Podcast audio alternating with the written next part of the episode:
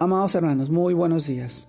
Reciban con agrado este saludo en nombre de nuestro amado Señor Jesucristo. Y en esta oportunidad permítanme poder compartirles la reflexión del día, y el cual se titula El privilegio de ser hijos de Dios. Vamos al libro de, de Juan, capítulo 1, versos 12 y 13, cual nos narra de esta manera, mas a todos los que le recibieron, a los que creen en su nombre, les dio potestad de ser hijos de Dios los cuales no son engendrados de sangre, ni de voluntad de carne, ni de voluntad de varón, sino de Dios. Juan capítulo 1, verso 12 y 13. El privilegio de ser hijos de Dios.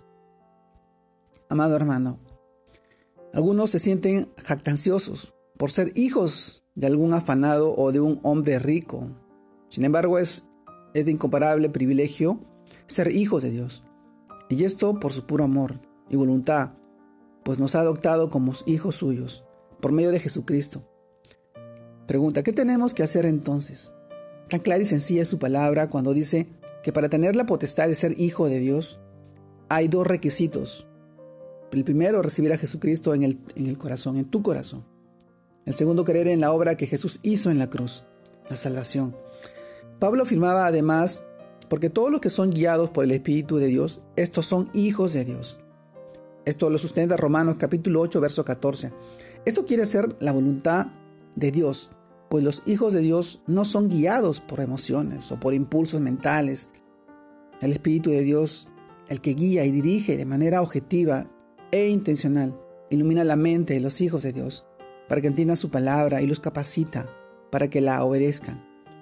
El apóstol Pedro dice, como hijos obedientes, no os conforméis a los deseos que antes teníais, estando en vuestra ignorancia, sino como aquel que os llamó es santo. Sed también vosotros santos en toda vuestra manera de vivir.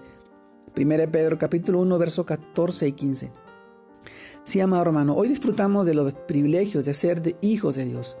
Gozamos de su amor, su comprensión, él suple nuestras necesidades, nos dirige, nos disciplina, nos instruye a vivir como hijos del gran, Rey, del Rey de los cielos. Y nada ni nadie puede privarnos de disfrutar de estos privilegios que logramos al poner nuestra fe y nuestra confianza en nuestro amado Señor Jesucristo. Amado hermano, estas bendiciones están aseguradas por la presencia del Espíritu Santo, que es el sello de nuestra herencia. Asimismo están garantizados las bendiciones del cielo que están preparados para nosotros. Hermanos, amados hermanos, somos valiosos, somos hijos de Dios, somos miembros de la familia real, príncipes y princesas que reinarán con Cristo sobre los nuevos cielos y la nueva tierra. Jesucristo prometió, al que venciere le haré que se siente conmigo en mi trono, así como yo he vencido y me han y me he sentado con mi Padre en su trono. Apocalipsis 3:21 amado hermano, el privilegio de ser hijos de Dios. Somos hijos por la fe y la confianza que hoy hemos puesto a nuestro Señor, porque le hemos permitido entrar en nuestras vidas, tomar el control y restaurarnos y sanarnos a través de su Espíritu Santo, a través de su Espíritu de amor. Él nos recibe y nos ama, nos cuida y nos protege y nos da el discernimiento. No es un nacimiento de voluntad de carne, es un nacimiento de amor, por gracia somos salvos, porque Él nos escogió y nos predestinó para estos tiempos.